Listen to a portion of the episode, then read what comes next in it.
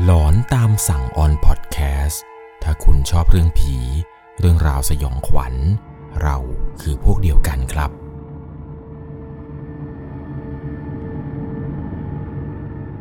สวัสดีครับทุกๆคนครับ ขอต้อนรับเข้าสู่ช่วงหลอนตามสั่ง อยู่กับผมครับ 1 1 LC เคยมีใครได้ยินเรื่องราวเกี่ยวกับการเห็นผี โดยที่ไม่ได้ลืมตาไหมครับ การเห็นผีโดยที่ไม่ลืมตาในครั้งนี้ที่ผมหมายถึงเนี่ยเพราะเนื่องจากว่า วันนี้ผมมีเรื่องราวเรื่องหนึ่งครับ จะมาเล่ากับทุกท่านรับฟังกัน เป็นเรื่องผีที่คนตาบอดได้ไปพบเจอมา หลาย ๆ เรื่องหลาย ๆ เรื่องราวที่ผมเล่ากับทุกคนที่รับฟังเนี่ย ส่วนใหญ่แล้วนะครับ คนที่ไปเจอผีคนที่เห็นผีเนี่ย ก็จะมีตาที่ปกติเหมือนพวกเรานี่แหละครับ แต่ใครจะคิดล่ะครับว่า คนตาบอดจะเห็นผีได้ เรื่องราวในวันนี้เนี่ยค่อนข้างที่จะเอกลูซีฟนะครับ หาฟังยากมาก ผมพยายามที่จะหาฟังเรื่องราวเกี่ยวกับคนตาบอดที่ไปเจอผีอะไรต่างๆ มา ก็มีน้อยครับ มีน้อยเลยแหละที่จะได้ฟังกัน วันนี้เนี่ยพิเศษสุดๆครับ เพราะเนื่องจากว่าผู้ฟังทางบ้านท่านนี้เนี่ยเขานั้นได้เล่าให้ผมฟังครับ เกี่ยวกับประสบการณ์ การไปพบเจอผี ในขณะที่เขาเองนั้น ตาบอดและมองไม่เห็นด้วย เรื่องราวต่อไปนี้นะครับ ก่อนจะเข้าไปรับชมรับฟังกัน ก่อนอื่นผมต้องบอกก่อนเลยนะครับ ว่าจะต้องใช้วิจารณญาณในการรับชมรับฟังกันให้ดีๆ โดยเรื่องราวในวันนี้ครับ ถูกส่งมาจากผู้ฟังทางบ้านท่านหนึ่ง ชื่อว่าคุณเป้ คุณเป้เองเนี่ยนะครับ เขาตาบอดมาตั้งแต่กำเนิด เรื่องที่ผมจะเล่าให้ฟังนี้ มันอาจจะดูเหลือเชื่อ อาจจะดูเวอร์ไปสักนิดหนึ่งแต่ผมการันตีเลยครับว่าเรื่องที่คุณเป้จะเล่าให้ฟังนี้เนี่ย มันเป็นเรื่องที่เกิดขึ้นจริง ๆ กับเขาที่เป็นผู้พิการสายตา เรื่องต่อไปนี้ครับ ผมต้องพาทุกคนย้อนกลับไปตั้งแต่ปี พศ 2537 ก่อนที่คุณเป้เนี่ยจะมาเปิดหมวกร้องเพลงในกรุงเทพ ช่วงนั้นครับคุณเป้เองเนี่ยได้ไปร้องเพลงเปิดหมวกอยู่ใกล้ๆกับสถานีรถไฟเชียงใหม่ แต่ต้องบอกก่อนเลยครับว่า การไปตั้งแบบนี้เนี่ยคือไม่ได้เป็นการไปตั้งถาวรแต่จุดเดียวนะครับ เขาเองเนี่ยจะย้ายไปเรื่อยๆครับอยู่ที่อำเภอฝางบ้างแม่ริมบ้างอำเภอแม่สาบ้างอะไรต่างๆ นานา ไปทั่วเลยครับในจังหวัดเชียงใหม่ แต่มีอยู่ที่หนึ่งที่เขานั้นจำได้ดีเลยครับว่า ที่นั่นเนี่ย มันทำให้เขาได้พบเจอกับการเห็นผีเห็นวิญญาณ ในขณะที่เขาเองเนี่ยกำลังเล่นดนตรีเปิดหมวกไปอยู่นี้ พอจบเพลงครับ มันมีลุงแก่ๆคนหนึ่งเดินเข้ามาหาเขา และพูดกับเขาประมาณว่า มีของขลังจะให้เก็บเอาไว้ เพราะด้วยความที่ว่าเขาเองนี่แหละครับ เป็นคนตามองไม่เห็น ลุงคนนี้นะครับบอกกับคุณเป้ว่า นายเนี่ยเป็นคนมีพรสวรรค์ ต้องพกของดี ของเสน่ห์ของเมตตามหานิยมเอาไว้ คนที่มาดูเนี่ยจะได้ชื่นชอบนาย เขาจะได้ให้ทิปนายเยอะๆ ตอนนั้นเองเนี่ยเหมือนกับลุงคนนี้ครับ จะควักอะไรบางอย่างขึ้นมา แล้วก็จับมือเขาเนี่ยแบออก แล้วก็ของสิ่งนั้นนั่นแหละครับ ที่เขาหยิบมาจากในกระเป๋าเนี่ยวางไว้บนมือของคุณเป้ คุณเป้เองเนี่ยก็จับจับดูครับ มันเหมือนกับเป็นตลับอะไรบางอย่าง เป็นกล่องสี่เหลี่ยมๆเล็ก ๆ คือตอนนั้นเนี่ยด้วยความที่ว่าตัวเองก็มองไม่เห็นครับ เลยไม่รู้ว่าสิ่งที่ลุงคนนี้เนี่ยให้มาเนี่ยมันคืออะไร เขาก็กำเอาไว้ครับ ลุงคนนี้เนี่ยก็บอกว่า เก็บเอาไว้ให้ดีๆนะ ของสิ่งนี้เนี่ยมันจะเป็นเมตตามหานิยม ให้คนที่ดูเราเนี่ยหลงเรารักเรามากยิ่งขึ้น ตอนนั้นเองเนี่ยคุณเป้ก็ขอบคุณลุงคนนี้ แล้วก็หยิบของสิ่งนี้นี่แหละครับ ใส่กระเป๋ากางเกงตัวเองเอาไว้ หลังจากนั้นเนี่ยก็เล่นดนตรีต่อโดยที่ไม่ได้คิดอะไร คืนนั้นครับหลังจากที่เล่นดนตรีเสร็จ ก็กลับมาที่บ้าน อาบน้ำ แล้วก็เตรียมตัวที่จะเข้านอน ก่อนจะเข้านอนเนี่ยก็ได้เปิดวิทยุฟังตามปกติ พอฟังไปฟังมาครับ เริ่มรู้สึกว่าตัวเองเนี่ยจะง่วง ก็เลยปิดวิทยุแล้วก็เข้านอน ระหว่างที่นอนไปอยู่นี้ เหมือนกับจะได้ยินเสียงเหมือนคนวิ่งไปวิ่งมารอบบ้าน เสียงนี้เนี่ยเป็นเสียงคล้ายๆ กับคนใส่รองเท้าส้นสูง เสียงดังกอบแกบกอบแกบกอบแกบเสียงเหมือนกับรองเท้าส้นสูงของผู้หญิงนี่แหละครับ วิ่งไปวิ่งมารอบบ้านของเขา ตอนนั้นในคิดในใจว่า ใครกัน ที่มาวิ่งเล่นในบ้าน เพราะเนื่องจากว่าประตูเนี่ยก็ปิดสนิทแล้ว และไม่ได้คิดเลยแหละครับ ว่าจะมีใครเนี่ยเข้ามาได้ เสียงเสียงนี้เนี่ย มันดังวนรอบอยู่ไปมาหลายชั่วโมง สักพักหนึ่ง เสียงมันเริ่มเงียบ แต่มันกลับกลายเป็นว่า มีกลิ่นคล้ายๆ กับกลิ่นเน่าเนี่ยโชยมา ตอนนั้นเนี่ยเริ่มเอะใจนิดๆทั้งเสียง ทั้งกลิ่นทำไมมันเหมือนกับเกิดขึ้นใกล้ตัวเขามาก ด้วยความที่ว่าตัวเองเนี่ยไม่ได้เชื่อเรื่องอะไรแบบนี้อยู่แล้ว เพราะว่าตัวเองนั้นตาบอด แล้วก็ไม่ได้เห็นผีเห็นอะไรง่าย ๆ ด้วย เลยเผลอหลับไปครับในค่ำคืนนั้น น่าจะมาจากการเหนื่อยที่เล่นดนตรีมาตลอดทั้งวัน เช้าตื่นขึ้นมา ก็อาบน้ำอาบท่าแต่งตัวครับ เพื่อที่จะไปเล่นดนตรีต่อ วันนั้นเนี่ยจำได้ดีเลยว่าออกเดินทางไปเล่นอยู่ที่ที่หนึ่ง ในระหว่างที่กำลังเล่นอยู่นี้ มันมีน้องผู้หญิงคนหนึ่งครับ เดินมาบอกกับเขาว่า มีแฟนใหม่แล้วเหรอพี่แหมเพิ่งจะคบกันนะสิตัวติดกันเชียวนะ ตอนนั้นเองครับ เขาเองเนี่ยกำลังยืนเล่นกีตาร์อยู่ ถึงกับงงเลยนะครับ กับสิ่งที่น้องผู้หญิงคนนี้เขาพูด เด็กผู้หญิงคนนี้เนี่ยแหละครับไม่ใช่คนอื่นคนใดไกล ผู้หญิงคนนี้ก็จะเป็นคนละแวกนั้นนั่นแหละครับ คือเขาก็จะเห็นว่าตัวของคุณเป้เนี่ยมายืนร้องเพลงเปิดหมวกอยู่บ่อยๆแต่วันนี้มันแปลกอยู่อย่างหนึ่งครับเพราะทุกๆวันเนี่ยน้องผู้หญิงคนนี้เนี่ย เขาก็จะทักทายปกติว่าเป็นยังไงบ้างสบายดีไหมอะไรยังไง แต่จู่ๆวันนี้เนี่ยทักแปลกๆพอหลังจากที่เขาเล่นดนตรีเสร็จครับ เก็บข้าวเก็บของกำลังจะย้ายจากจุดนี้ไปเล่นอีกจุดหนึ่งระหว่างนั้นนี่แหละครับที่เขากำลังเก็บของอยู่ ก็น้องผู้หญิงคนเดิม ก็ได้เดินเข้ามาครับ แล้วก็มาถามเขาว่าอ้าวแฟนพี่ไปไหนแล้วล่ะแฟนใหม่พี่อะเขาเองเนี่ยถึงกับงงเลยครับกับสิ่งที่น้องคนนี้พูด ก็เลยถามว่า อะไรคือแฟนพี่แฟนใหม่แล้วอะไรไงคือตัวติดกันอะไรยังไงเล่าให้ฟังหน่อย เด็กผู้หญิงคนนี้ครับ ก็บอกว่า ก็ตอนที่พี่ยืนเล่นกีตาร์อยู่ หนูเห็นว่ามีผู้หญิงคนนึงอะ นั่งอยู่ข้างๆพี่ ตรงที่พี่ยืนอยู่นั่นแหละ เขานั่งอยู่ตรงนั้นน่ะ ข้างๆพี่ แต่ตอนนี้เขาไปไหนแล้วล่ะเขากลับบ้านไปแล้วหรอ คุณเป้เองเนี่ยพอแกได้ฟังแบบนี้ครับ แกก็รู้สึกว่าแปลกๆแล้ว เพราะเนื่องจากว่าตอนที่มาเนี่ย มันก็ไม่ได้มีใครมานั่งข้าง ๆ เขาหรอกนะครับ ก็คือตอนมาเนี่ยมีเพื่อนมาส่ง แล้วเดี๋ยวเพื่อนก็จะมารับ ตอนระหว่างเก็บข้าวเก็บของเนี่ย เพื่อนก็มาช่วยเก็บอยู่ และเพื่อนที่มาเนี่ยก็เป็นผู้ชายครับ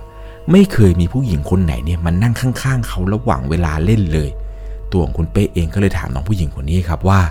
เห็นจริงๆหรอ เห็นเป็นยังไง น้องผู้หญิงคนนี้ก็เล่าให้ฟังครับว่าก็เป็นผู้หญิงธรรมดานี่แหละ ผมยาวๆนั่งอยู่ข้างๆพี่นั่งนิ่งๆเนี่ยไม่ทำอะไรเลย เขาเนี่ยพอได้ฟังแบบนี้ ก็เริ่มเอะใจครับกับสิ่งที่เด็กคนนี้เจอ จนกระทั่ง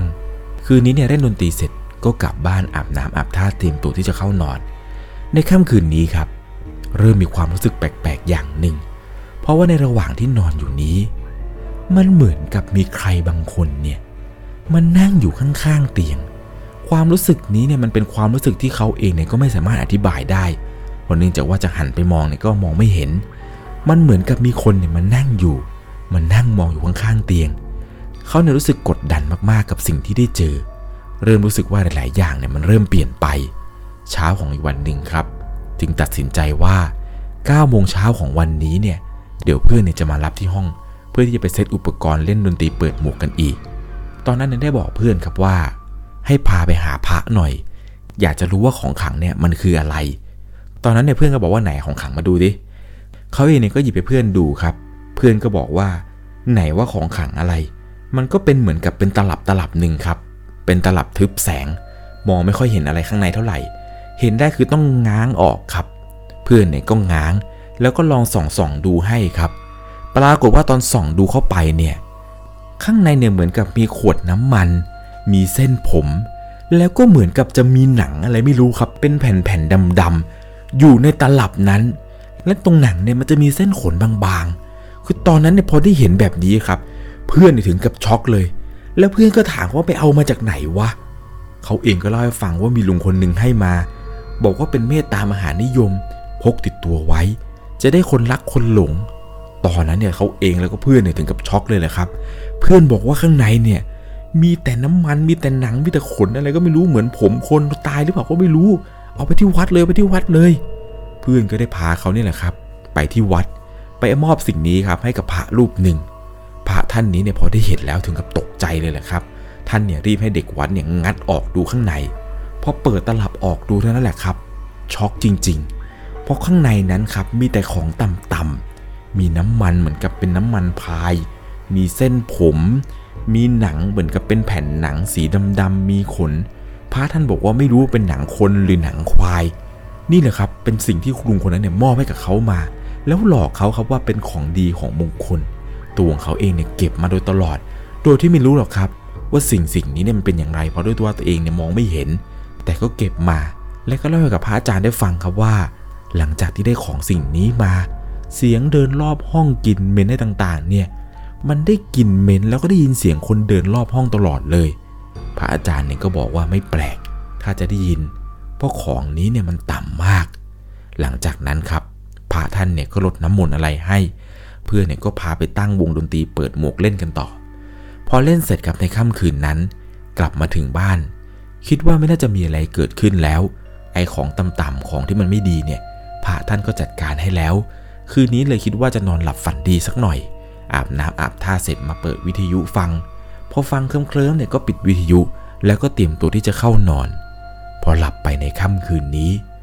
ปรากฏว่าเขาฝัน เขาฝันเห็นผู้หญิงคนหนึ่ง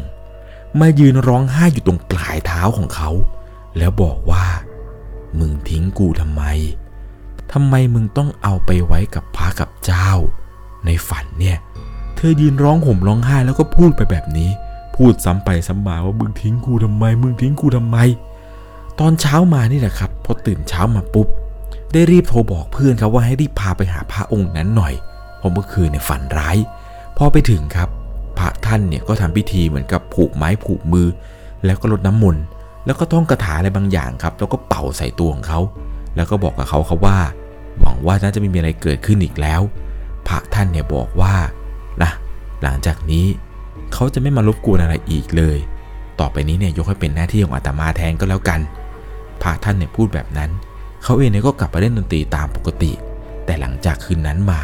ก็แปลกเหมือนกันครับ ไม่ได้เห็น หรือไม่ได้เจออะไรเลย คุณเป้เนี่ยบอกกับผมว่า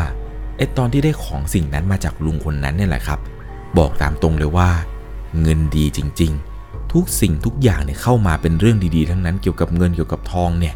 คือตอนนั้นที่ไปเล่นดนตรีที่ไหนเนี่ย เวลานับเงินทีไรครับ เงินจะได้เยอะแบบผิดปกติ เป็นอย่างนี้จริง ๆ ครับ ตั้งแต่ที่เขานั้นเนี่ย ได้ของสิ่งนั้นเนี่ยมาจากลุงคนนี้ แต่ว่าเขาเองเนี่ยก็ไม่อยากจะได้ของแบบนี้หรอกครับ เพราะเนื่องจากว่าเวลาตกกลางคืนทีไรมันน่ากลัว สิ่งที่มันน่ากลัวคือพอตกกลางคืนเนี่ยทั้งเสียงเดิน ทั้งกลิ่นเหม็นเน่า ทั้งอะไรต่างๆ ความรู้สึกแปลกๆเนี่ย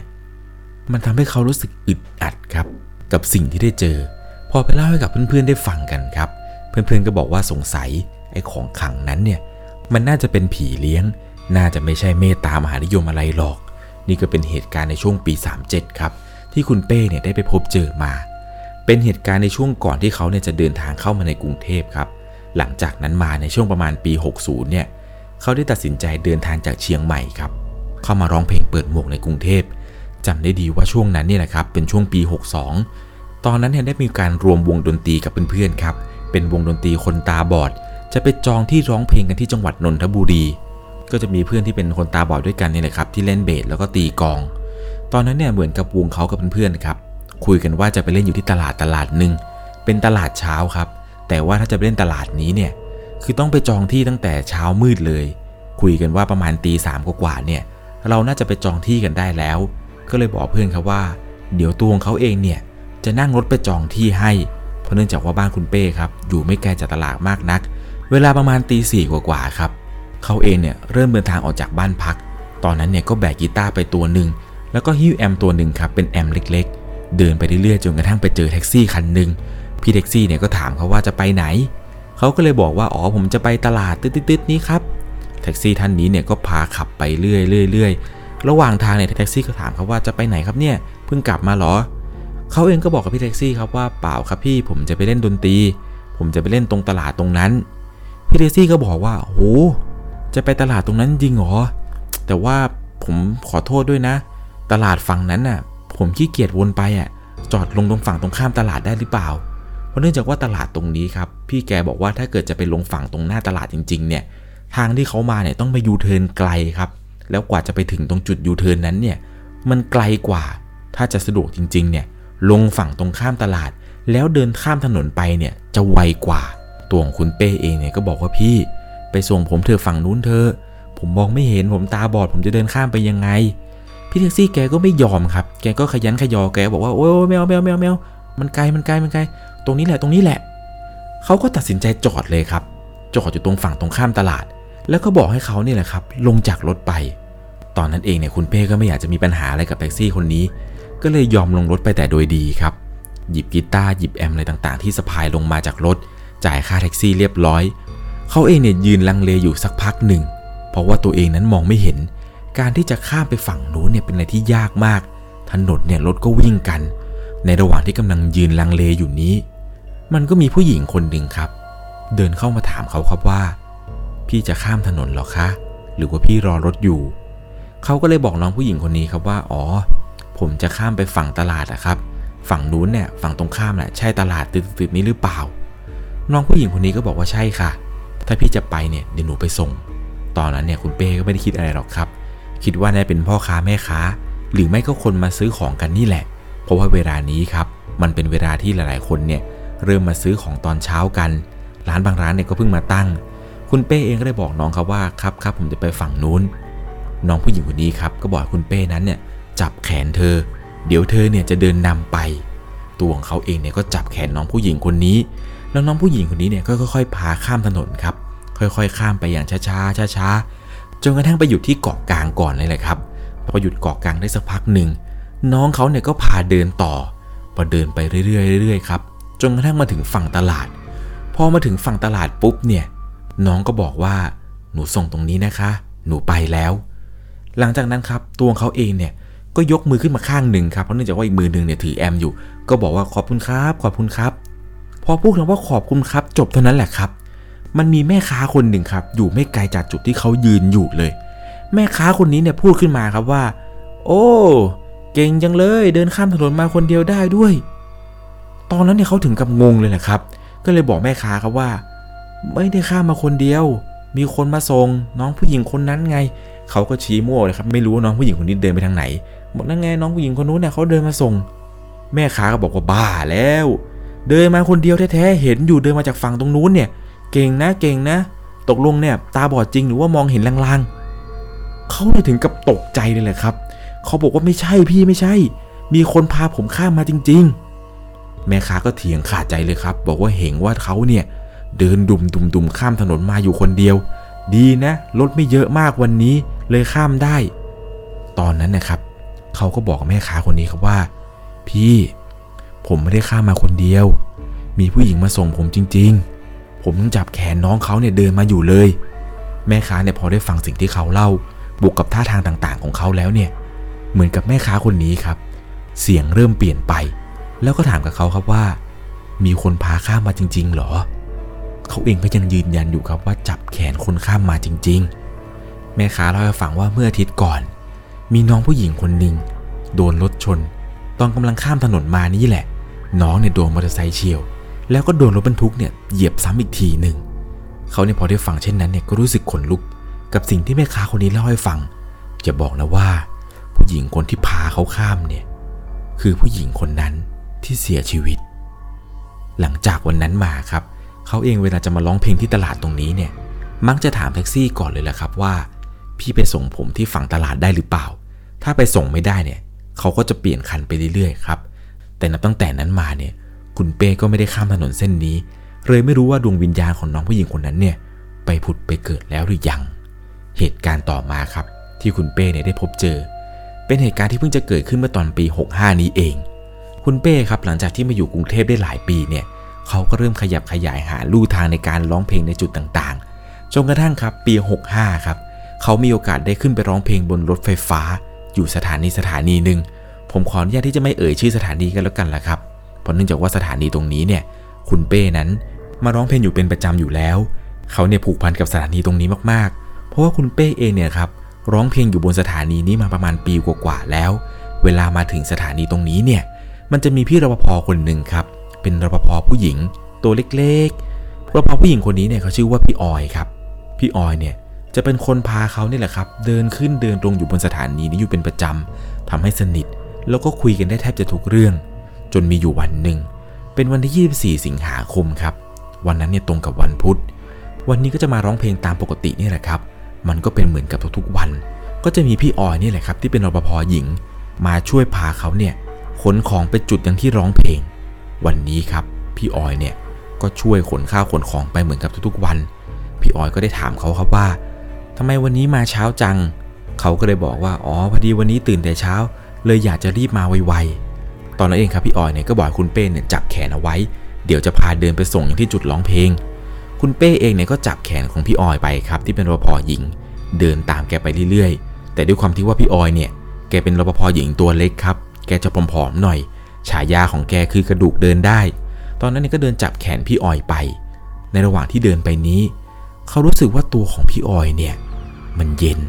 เย็นแบบเย็นแปลก ก็เลยถามพี่ออยครับว่าพี่ออยทำไมตัวเย็นจัง พี่ออยก็ได้ตอบกลับมาครับว่า สงสัยเพิ่งอาบน้ำเสร็จแล้วก็ออกมาจากห้องแอร์มั้งเขาเองก็ไม่ได้คิดอะไรมากมายครับ ก็เดินจับแขนพี่ออยแล้วก็คุยนู่นคุยนี่กันไปเรื่อย จนกระทั่งพี่ออยนี่แหละครับ เดินมาส่งเขาตรงจุดที่ร้องเพลง แล้วก็บอกว่าโชคดีนะ ไว้มีโอกาสเดี๋ยวเจอกัน เขาเองเนี่ยก็บอกลาพี่ออยครับว่าครับโชคดีครับ หลังจากนั้นครับก็เริ่มเซตเครื่องเสียงอะไรต่างๆ เพื่อที่จะตั้งร้องเพลง เขาเองเนี่ยก็ร้องเพลงตั้งแต่เช้า ยาวไปเรื่อยๆครับจนกระทั่งร้องเพลงเสร็จในวันนี้เนี่ยแล้วกำลังจะเก็บเครื่องดนตรีพอเก็บเสร็จนี่แหละครับ ก็มีพี่รปภเนี่ยพาเดินกลับออกไป แต่ว่าตอนที่มารับนี่แหละครับ ไม่ใช่พี่ออยนะครับ เป็นรปภผู้ชาย ผู้ชายคนนี้ครับตัวค่อนข้างที่ใหญ่มาก เขาเนี่ยมาช่วยคุณเป้เก็บข้าวเก็บของ เขาเองก็ได้ถามพี่รปภคนนี้ครับว่า เป็นไงครับพี่วันนี้คนเยอะไหมครับ พี่รปภคนนี้ครับ ก็บอกว่าโอ้วันนี้คนเยอะมากเลยครับ เช้านี้เนี่ยคนเยอะจริงๆรปภเนี่ยน้อยมาก เลยต้องทำงานหนักเป็นพิเศษ ก็เดินคุยกันไปเรื่อยครับจนกระทั่งมาถึงที่ลิฟต์เขาเองก็ได้ถามครับว่ารปภหญิงหายไปไหนกันหมดหรอครับ ปกติจะมีรปภหญิงเนี่ยมาช่วยผมเก็บของเลยนะเขาก็บอกว่าอ๋อรปภหญิงเหลือไม่กี่คนแล้วครับ ตัวของเขาเองก็เลยถามว่าเอาแล้วพี่ออยล่ะเขาเบรกอยู่หรอครับ ปกติเนี่ยพี่ออยจะพาผมลงไปส่งนะ ปรากฏว่าพี่รปภคนนี้ครับ บอกกับเขาครับว่าออย ออยตัวเล็กๆกันเหรอครับ กระดูกเดินได้เหรอเขาเองก็บอกว่าอ๋อใช่ครับ ใช่ครับ พี่รปภคนนี้ครับ บอกกับคุณเป้ว่า อ๋อ น้องออย ออยเสียไปตั้งแต่วันที่ 13 แล้วนะครับ เผาไปวันที่ 16 นี้เองตัวของเขาเนี่ยตกใจเลยแหละครับ กับสิ่งที่รปภคนนี้พูดเขาก็ยังถามนะครับว่าจริงเหรอครับ พี่เสียไปจริงเหรอ พี่รปภคนนี้ก็บอกว่าจริง ผมเองก็เพิ่งจะไปงานเผาเมื่อวันที่ 16 ที่ผ่านมานี่แหละพี่ เสียใจเหมือนกัน น้องออยเนี่ยทำงานดี ไม่คิดว่าจะจากไปไวขนาดนี้ พอได้ฟังครับ เขาเองเนี่ยก็บอกกับพี่รปภคนนี้ว่าพี่ แต่ว่าเมื่อเช้า น้องออยเนี่ยเป็นคนพาผมขึ้นมาเองนะ พี่รปภคนนี้เนี่ยถึงกับตกใจเลยครับ แล้วก็ถามเขาว่าจริงเหรอพี่ ออยพาพี่ขึ้นมาจริง ๆ เหรอ เขาเองก็บอกว่าจริงครับ ผมจับแขนออยขึ้นมาจริง ๆ พี่รปภคนนี้ครับก็บอกว่าไม่น่าจะใช่แล้วล่ะพี่ เพราะว่าน้องเนี่ย เสียไปตั้งหลายวันแล้ว ที่พี่เจอเนี่ย สงสัยจะเป็นวิญญาณของเขา น่าจะไม่ใช่ออย คนที่พี่เคยรู้จักอย่างแน่นอน นี่แหละครับก็เป็นเรื่องราวความสยองขวัญ ที่คุณเป้เนี่ยได้ไปพบเจอมา ใครจะไปคิดล่ะครับว่าคนตาบอดเนี่ยจะมีโอกาสได้เจอเรื่องราวสยองขวัญแบบนี้ ผมเชื่อนะครับ สิ่งที่คุณเป้เจอเนี่ย มันเป็นเรื่องจริงที่น่าสยองขวัญมากๆ เหตุการณ์หลายๆเหตุการณ์ที่ผมได้ฟังจากคุณเป้มานี้ทำให้ผมรู้เลยครับว่า ผีหรือวิญญาณ มันไม่เลือกหลอกคนจริง ๆ ครับ ขนาดว่าคุณเป้เองเนี่ยเป็นผู้พิการทางสายตา ตั้งแต่เกิดมาเนี่ยเขายังไม่รู้ด้วยซ้ำครับว่าผีหน้าตาเป็นอย่างไร แต่เขาเองได้สัมผัส แล้วได้รู้เลยครับ ว่าผีเนี่ยมันก็น่ากลัวไม่น้อยเลยยังไงแล้วนะครับ เรื่องราวที่ผมเล่าให้ฟังในวันนี้ จะต้องใช้วิจารณญาณในการรับชมรับฟังกันให้ดีๆ เพราะว่าเป็นประสบการณ์ที่ค่อนข้างที่จะหาฟังกันได้ยากครับ ผมก็ไม่รู้เหมือนกันนะครับว่า จะมีคนตาบอดคนไหนเนี่ยมาเล่าให้ผมฟังอีกยังไงแล้วครับก่อนจากไปในค่ำคืนนี้ ถ้าคุณชอบเรื่องผี เรื่องราวสยองขวัญ เราคือพวกเดียวกัน แม้ว่าใน EP นี้นะครับอาจจะไม่มีผีออกมาหลอกเป็นตัวตัวมีเลือดสาดหรือว่าแต่งชุดขาวผมยาวอะไรก็ตามเนี่ย แต่ผมเชื่อว่าเป็นเหตุการณ์ที่สยองขวัญไม่น้อยเลยแหละครับ กับสิ่งที่คนเป้ผู้พิการทางสายตาเนี่ยได้ไปพบเจอมา บอกเลยครับว่า ถ้าคุณไม่เจอกับตัว คุณจะไม่รู้เลยครับว่ามันน่ากลัวขนาดไหนสำหรับวันนี้ก่อนจากกันไป ขอให้คุณโชคดี ไม่เจอผี สวัสดีครับ สามารถรับชมเรื่องราวหลอนๆเพิ่มเติม ได้ที่ YouTube Channel 1 LC ยังมีเรื่องราวหลอนๆที่เกิดขึ้นในบ้านเรา รอให้คุณนั้นได้รับชมอยู่นะครับ